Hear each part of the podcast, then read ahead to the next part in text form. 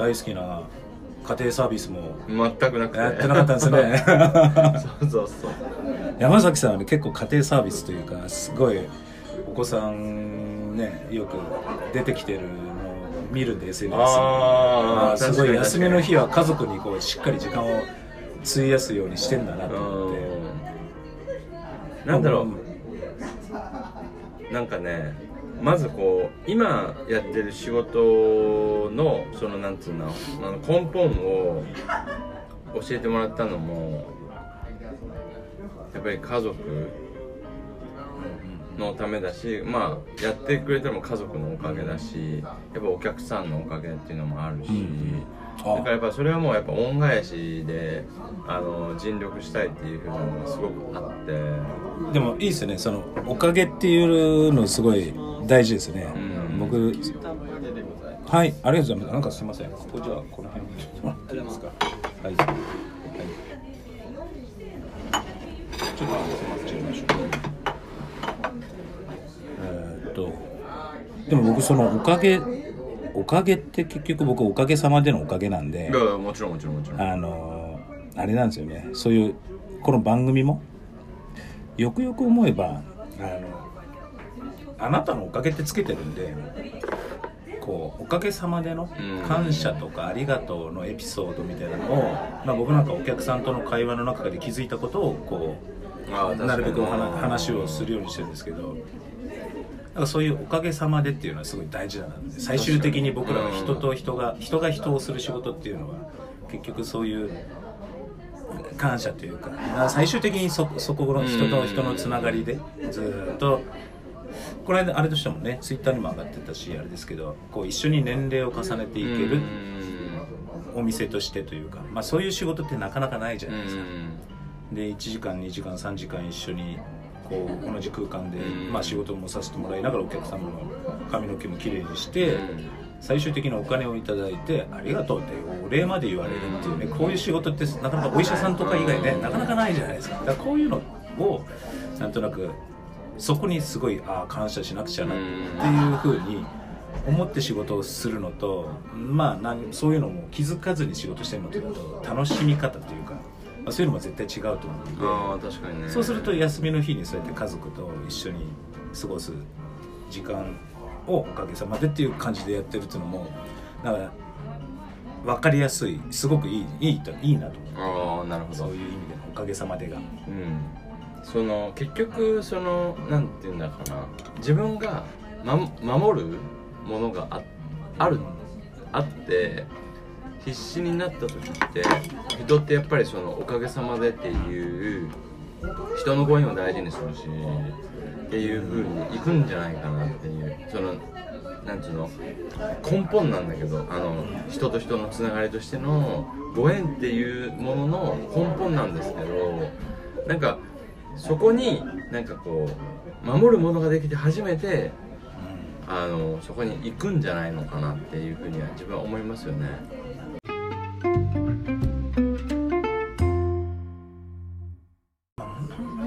向いてないとかってずっと言われ続けてよんじゅうにねんいちねん来て、まあでもそれでもしょうがないですよね。はいはい、やっと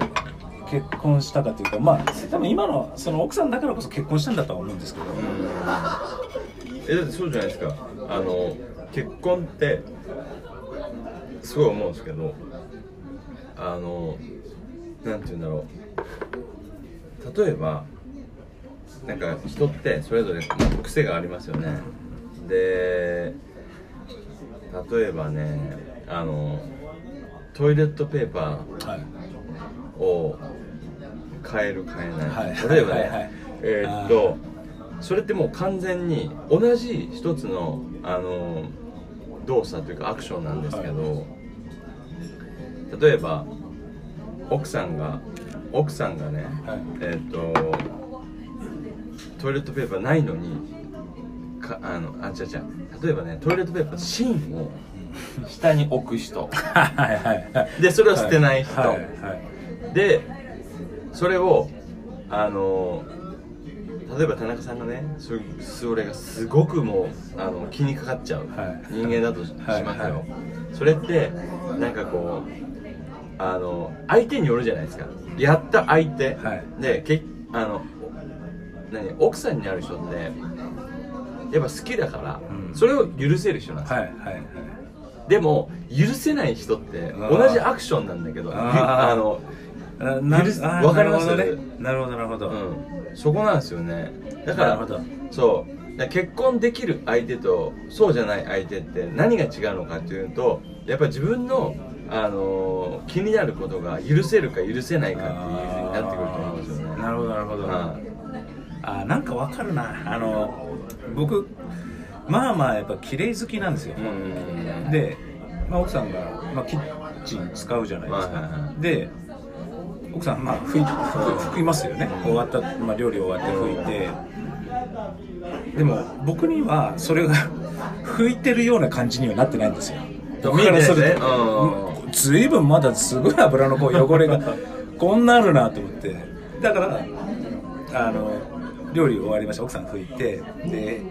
スーッと僕キッチン入ってって汚れてんなと思って、だから僕はいつも自分のマイキッチンペーパーがあるんで。それをそれをいつもこうピッて取って、であの 水, 水で汚れが落ちるとか、なんかそういうのあるじゃないですか。電解質のなんか、それでいつもこう僕はその後かなりキッチンをきれいにするんですよ。僕料理一切しないんだけどきれいにするんですよね、そのキッチンのところ。あ、なるほど。でそれを奥さんそう拭いたけど、僕はその後シュシュシュシュつってもうすごいきれいに拭くんですよ。かなりきれい。でもそれを奥さんは別にそれを見て何も言わないんですよ。でそれは僕すごい嬉しくて、うん、だ普通は私拭いたからそれって言うじゃないですか。確かに。いやでも汚れてくからここってもうこれ喧嘩になりますよ、絶対に。普通だと私拭いたのに、うん、でもそれを黙って見黙って見過ごすというか、見て見ぬふりをする奥さんにすごい感謝してるんですよ。すごい気になるんですよ、もう。でそれをなるほど、ね、じゃあ違う人だったらもう絶対喧嘩になっちゃうんですよ。いや汚れてんじゃんこれっつって、いや拭いたもんだってとか、そんな気分も私料理しないからとかってなるじゃないですか。平行線でね、なりますよね。それを黙って見過ごせる奥さんのこの何なんだか度量の広さなんだかわかんないですけど、そこがすごく感謝してるんですよ、本当。きっとすごいそういうところが、それが多分いい、そういうのいいなと思って、楽なんですよ。だから自分の自分がやることによって何にもこう反発がないというか、これはあんまなんかだんだんいやこいつすげえちっちゃい男だなって思われちゃうかもしれないですけど、まあ、広告とかあるじゃないですか、うんはいはい、でまあリビングのテーブルにパッと奥さんが持ってきたら置きますっつって、うんまあ、すぐ見ないんですよね。置いてあるんですよ。僕みっかかん同じ場所に置いてあるものを捨てちゃうんですよ。見ないんだなと思って確かにねみっかかんも動いてないじゃんと思って、僕は捨てちゃう。ここにあったの知らないとか言って「いやもう捨てたよ」っつって「なんで?」って言われていやだって読まない見ないでしょこれ、みっかかん同じ動いてないよこれって、ずっとみっかかん我慢してたからです。私見ようと思ってたのにって絶対分かった分かったっつって、分かったじゃあ次はもう次から確認するからっつって、それからもうじーっと置いてあるものをじーっと見つめるようにしたんですよ。これからいるところでこう見つめてじーっと見てて、そうするとそれを見た奥さんが「それ見るから」とか言って「じゃあじゃあ撮っときます」みたいな。なんかそういうそういうのが楽にできるっていうんですかね。それは大事っすよね。大事っすね。なんかすごい楽なんですよね。なんかその素を出せるというのはある意味それが愛なのかなって思っちゃったりもしますよね。うんうん、なんか結構ね、あのポッドキャストだけじゃなくてもそのなんだろう、まあ大手のこのエフエム とかでもなんかこう居酒屋で撮ってるあの番組とかも結構あるありますありますよね。結構まあフリートークで全然いいと思うんですけど、うん、なんか最初はさ、なんかやっぱやったことがないことってやっぱ緊張するじゃないですか。緊張というかまあのなどういうものなのかが自分たちで分かんないから、あれ繰り返すことですよね。そうそうそう。例えばブログをやってみたけど全然いいねがもらえなくてとかっていうのもやったけどね、やっぱなんだろう、一番はこう続けることですかね。続けることっていうとすごくなんかこう語弊があって、なんかね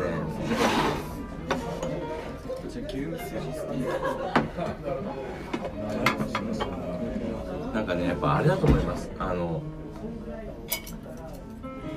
何考えて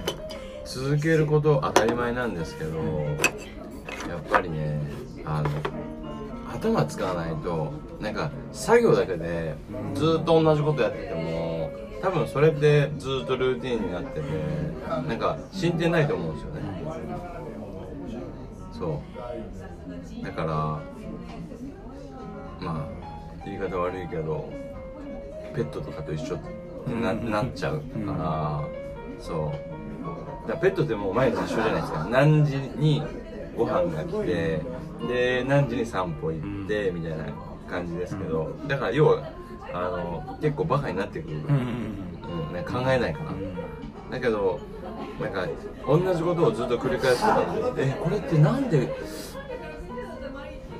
あのプレビュー数少なかったのかなとか、なんでファブあんまもらえなかったのかなっていうふうに考えた時に、じゃあどういうふうに言えばファブもらえるのかなとかっていうふうに変わってきますよね。そうなるほどね、うん、だから美容師の技術ってなんかその技術の話になっちゃうとすごくこういろんなあの考え方あると思うんですけど、なんかこう練習したもん勝ちみたいな、うん、僕らの世代から言うとそうじゃないですか。なんかいっかげつにひゃくじかん練習せよみたいな、はいはい、これ普通の一般企業だったらもう絶対今だとブラックで見てくださいみたいな、はい、っていうのあると思うんですけど、でもそのやってる中で技術って結局は自分のその何そのお店のというかその会社とかお店の中のそのサンプルというかこれが完成形だよってあるけど、そうじゃなくてそれをいかに自分のものにするかじゃないですか。そう確かになんですけど、なんか結局はその自分のものにするっていうふうに思わないでこれをやるっていうその要はルーティンになっちゃうんですよ。例えばあのワインディングを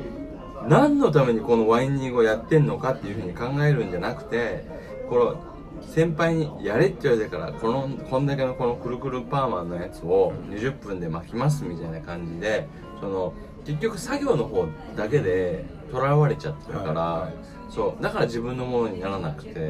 それを考え方一つ変えればこれ何のために練習してるんだったら、まあ、自分のものになったら絶対 ひゃくパーセント プラスになるわけじゃないですかっていうところでやればいいのになっていうふうにすごく思っちゃって、そう結局こうなぜそれをするのかっていう、そうそうそうなぜっていうのは分かってないんですよね。それが分かれば早いですよね。そうそうそうそうそれはあれですよね、なんで今俺がこれ言ってるのかっていうのをちゃんとこう説明できる人はいいんでしょうね、うん、それがなかなかできない人が結構いるのかもしれないですけど、まだであともう一つ言わせてもらうのは自分たちのその年代の練習の仕方なのかもしれないけど、あの一番大事なあのお客様のねフェイスラインのねカットって習ってないと思うんですよ、うん、そこはう、ねうん、だから結局それって自分たちで気づいて自分たちでやって、でも実際問題一番大事なのってここじゃないですか、うん、後ろのバックスタイル見て可愛いねって絶対言わないと思うもんやっぱり顔周りですよね。そうそうそうそう、うん、でもそれを僕らの時代って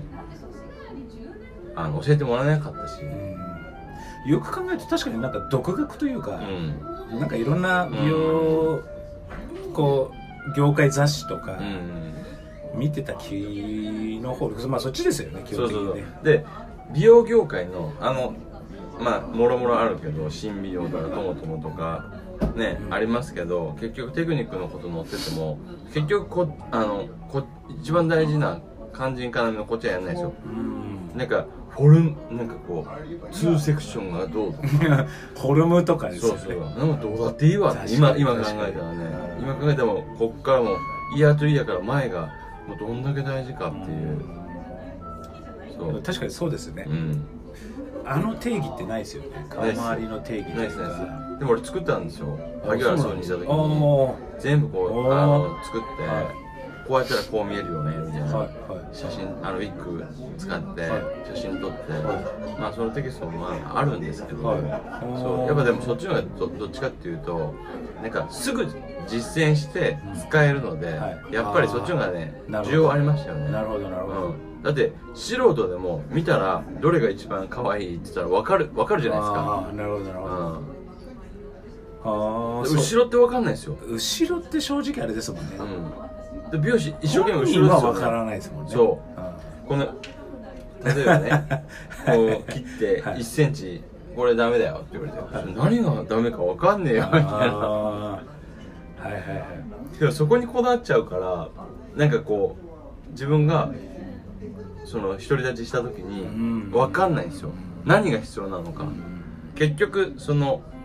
後ろから見たとこところのその何飛び出たいちセンチが大事なのか、それともお客さん目線のフェイスラインが大事なのかっていうのも分かんないでしょ。結局、まあ、例えば僕らから見てこの人はカット下手だなっていう人がいたとしても、お客さんがその人良ければ良ければ結局はその人がすごい売り上げを上げるわけじゃないですか。なんか結局そこかなと思っちゃう。うん、そこですよね。うん、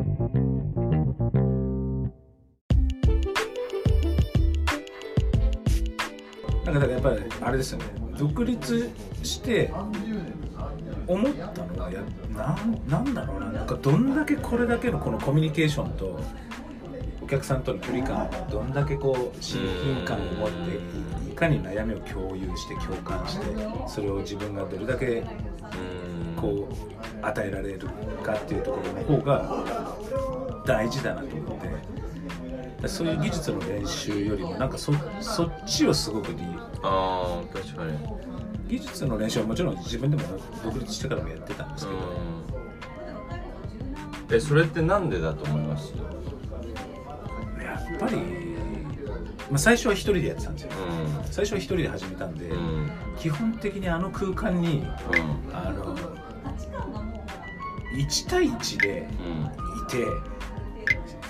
うん、まあ男性と女性だとしするじゃないですか、うん、そ, それで嫌な感じを与える空間とか、もうそういうことがそもそもじゃないですか。それをひっくるめて何だと思います？そういうリピ、リピートというか、そう僕もやっぱりできない技術は練習します、うん、でやっぱお客さんに満足してほしいっていうのはまず一つあるから、でそれを俺根本的にずっと考えたんですよ。なんでお客さんのためにここまでやるんだろうなって。失礼いたします。はい。思ったら、一つのね、ある感情に気づいたんですよ。それ愛がなかったらね、何もできないと思います。やっぱりこの一人のお客さんに喜んでほしいって思ったら、例えばそれ自分がそのスキルなかったとしたら、あの行くじゃないですか。でなんでって考えた時にやっぱ愛ですよね。例えばシャンプー一つ一つ取ってことですよ。リラックスしてほしいとか、そうこのお客さんはこういうの嫌いだからやめとこうって思う、そのやり方を変えるのってなんでって言ったらやっぱ愛ですよね。まあなんかでもそれってあれですよね、自分でやりだしてやっと分かることですよね、うん、だから僕最初一人で本当にスタートしたんで、うん、もうすごい細かいところで、うん、ああの時あいつが、まあ、お店勤めてる時に、うん、あいつがこのカップを洗っててくれたからこんだけスムーズにカラーができたんだなとか、下履きをしてくれてたからこの時間なくなんかすぐに仕事に入れたんだなとかって、そのちっちゃいことからどんどん気づき出す。そうですよね。そしてあ、そっか、そういう時にありがとうってもっと言っときゃよかったなとか、なんかそういうところであ、足りなかったなっていうのが後から気づくじゃないですか。まあまあそうですよね。後悔ですもんね。それって。あの時そっか、あんなに仕事できねえどうのこうのとか言ってたけど、でもあの行動が実は仕事をやりやすくしてたんだなとか。あ、そうですね。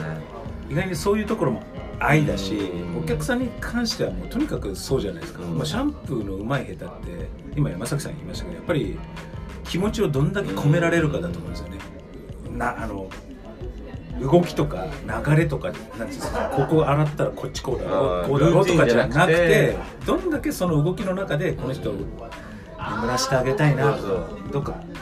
ね、のとにかくこの時間だけでも気持ちよく過ごしてほしいなと思ってやるシャンプーと、うん、そうか、ここやってからこっち洗ってとかってやるのと全然違うわけじゃないですか。なんかそれは分かる、分かりますね、うん、だからそれが結局気づきだと思うんですよ。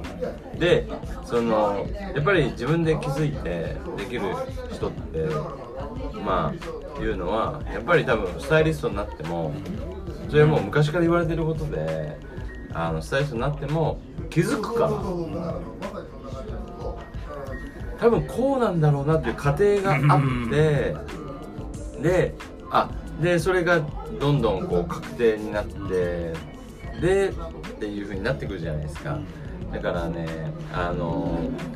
そもそも気づいて過程に持っていくっていうのがやっぱりすごく大事だと思うんですよ。なるほどね。そう、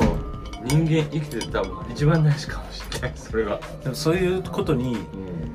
気づけるような心でいつもいるっていうのが結構大事かもしれなくて、結局気づくことができないっていうのが一番の大前提。まあまあそうですよね。やっぱりその気づける自分の心をこうニュートラルにしてるというしとくというか、うん、だからまあ、こだわらないことにこだわるようにするというか、なんかやっぱり人と話す時だったりお客さんと話す時もそうですけど、そんなに自分のこだわりっていらないでしょと思っちゃうんですよ、僕は。いらないですね。だから僕も本当そう思うんで、そうするとニュートラルにすることによって、ああそうか、そういうふうに思うんだなとか、ああそういうふうに考えるんだなって、俺はそれ違うとかじゃなくて、なんでそう思うんだろうなっていうふうに考えるには、やっぱり常にここをニュートラルにしとかないと。でもそれは年上だろうが年下だろうが、自分がどんな経験値が上でも年下の、あ、そうやって考えるんだ、なるほどねっていうふうに思えるようにするには、やっぱりそのこだわらないことにこだわっていつも心をニュートラルにするとか、まあ、自分に素直でいるというか寛容であるというか、結局そういうことができるようになって初めてなんかこう、ああ受け入れられるようになるっていう。なんかそこに時間かかりましたけどね、やっぱり。まあまあ、僕はそれはね、やっぱり、あ、僕もですよ。やっぱりね、かかる。例えばね、わかる。例えばね、こう、お客さんって、あの、お客さんのプロですけど、お客様としてのプロだけど、やっぱり、あの、なんていうの、技術のことは言えない。例えばさ、自分のそのお客さんのイメージがあって、お客さんをこう説明してくれるわけです。ここをもっとこうスッとして、スッとこうもっとスッとしてでも受け入れる体制がない美容師ってなんだよスッとって意味わかんない。ちょっともうちょっとこの美容用語でやってくれよみたいな、美容用語、まあそこまで明確かどうかわかんないけど、いや、なんすか何々さん、スッとってこういうスッとって意味わかんないですけどって返すか、それをあ俺わかんねえ、もうちょっと聞き直してさ、すいません、ちょもう一回言ってもらっていいですかってスッとってどういうこと？例えばこう自分で絵を描いたりとか方法なんかいくらでもあるから、それをいかにこうお客さんに近づけていくか、うん、でなんでかっていうと自分が今の立場とかにあるのってもうお客さんのおかげっていうふうに思わないと絶対それはできないから、そう確かにいかにこう近づこうとしてもこっちがもう言い方悪いけどへりくだってもうお客様からこう教えていただくしかないからね。それがやっぱりなんていうの一番大事なのかなって接客に対して、うん、今のこうここをシュッとしたいっていうなんとなく感じは分かります、うん、でもなんでそこをシュッとしたいのかっていうところに、うん、こう思いを馳せるじゃないですか、うんもうそその な, な, なんでここシュッとしたいんですかってもう聞いちゃいますもんね。いやそうそれがねでも一番正しいと思う。ここがシュッとしてると顔ちっちゃく見えるじゃないとか、うん、あ顔ちっちゃく見えるようにしたいんだとか、あ確かにねそれを言えるお客さんがいたらでもやっぱもうほぼろく割なな割合格ですけど、結局それも言えない。うんやっぱり女子ってずっとやっぱ小顔でいたい、モテたい、女子力保ちたいっていうのがあるからその辺のその性別としての大前提を一発こうねあの異性だったらその入れといてっていうふうに基本こう話してなんでそう思うんだろうなとかなんで今これを言ったんだろうなとかこれああ確かになんでなんでってずっとこうをこう自分自問自答していくんですよね。だから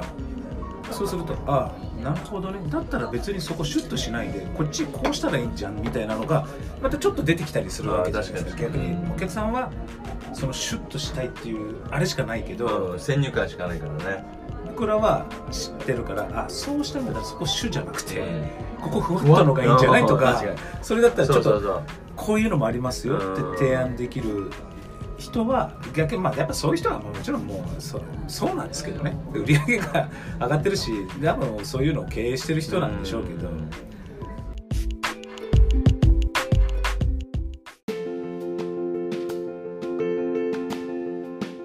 確かに山崎さんモテるんですもんね。モテない。モテます。モテますよ。これあそうかこれあんまりラジオでね、ああ言うとね、あれなんで。いや本当モテないって。ラジオで言っちゃうとあれだから。山崎さん優しいんでしょうね。二人でいる時の。二人でいる時なんてないかもしれないけどね。すでにね。はい。めちゃくちゃフォローになってますけど。優しいというか。うん。やっぱその人のためを思ったら言っちゃう。うーん。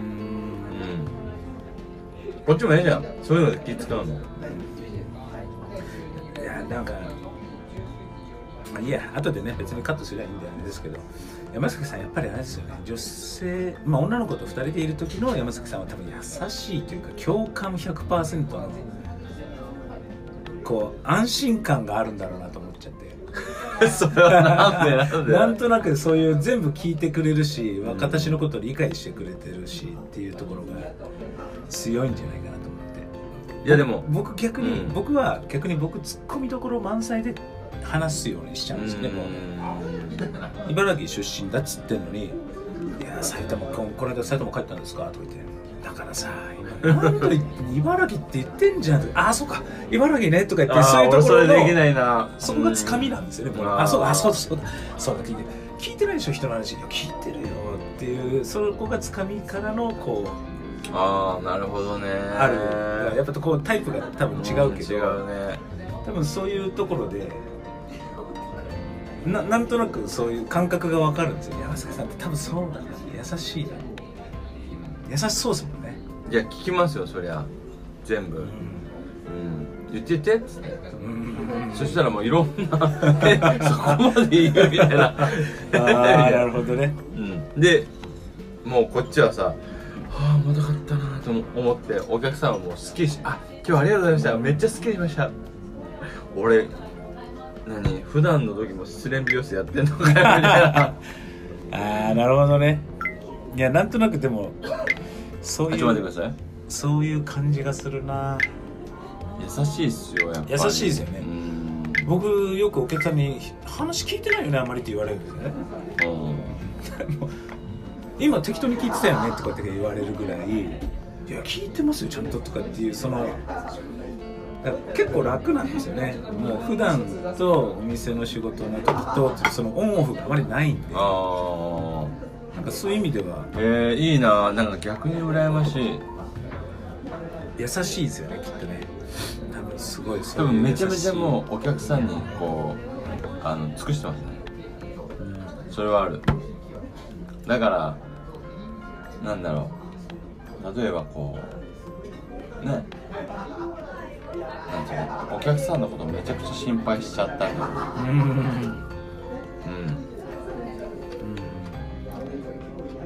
ほどな。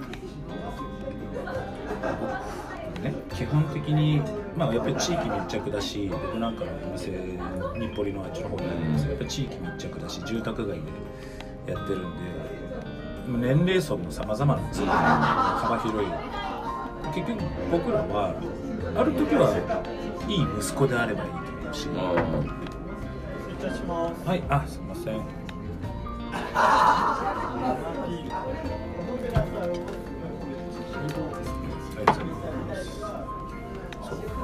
ある時はいい息子であり、うん、いい旦那であったり、うん、いい彼氏であったり、うん、なんかこういい孫であったりもするし、うん、いい兄貴も。孫はもうないしな。いやでもやっぱりおばあちゃん、まあ孫という年代じゃないかもしれないですけど、でもそういう意味でのななじゅう代の人やはちじゅう何歳ぐらいの人が来たりするんで、そうするとまあまあまあ同じ話をずっとするわけじゃないですか。何度ももう聞いてるけど、あ、なるほどねっつって聞けるかどうか。でもそれはうちではそんな聞いてくる人はいないかもしれないけど、僕は聞けるわけですよ。にかげつにいっかいだからとか、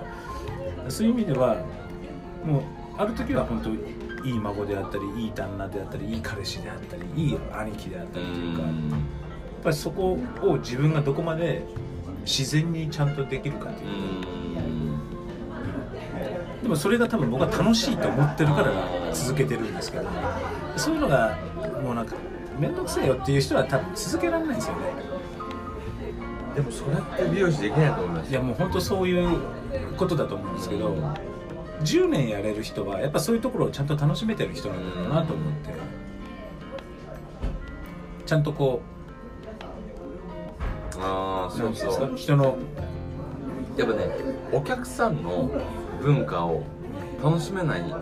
やつは多分何をやってもダメだと思います。うん、なんか分かる。そういうことですね、うん、そう、お客さんの文化ね、うん、やっぱそれぞれ違うじゃないですか。使い方がうまいですね、言葉のね、お客さんのね、文化。なるほど、うん、やっぱあるじゃないですか、人それぞれ。やっぱ自分ら、自分、もうそれって言えばさ、あの自分の子供もやっぱ違うわけですよ。何を得て、何をこう信念に持ってな、どういうふうな方向に行くかっていうのもやっぱり子供でも違うわけだから、それはね、やっぱり子供にすごくね、あのなんか学んだというか、うん、人は自分の分身にある子供でさえ違うんだなって思ったら、もうこうなんていうの、お前こうせえよっていうふうなことを言わなくなるし、ましてやお客さんなんてもういくら早い人でもさんしゅうかんにいっかいだから、確かに確かにもうこっちのなんつうの、あの価値観を押し付けるなんておこがましいと思っちゃうっていうので、やっぱいろいろ気づかされましたね。ちょっと俺湯たんぽ抜いてきますね、ちょっと一回まあどうぞ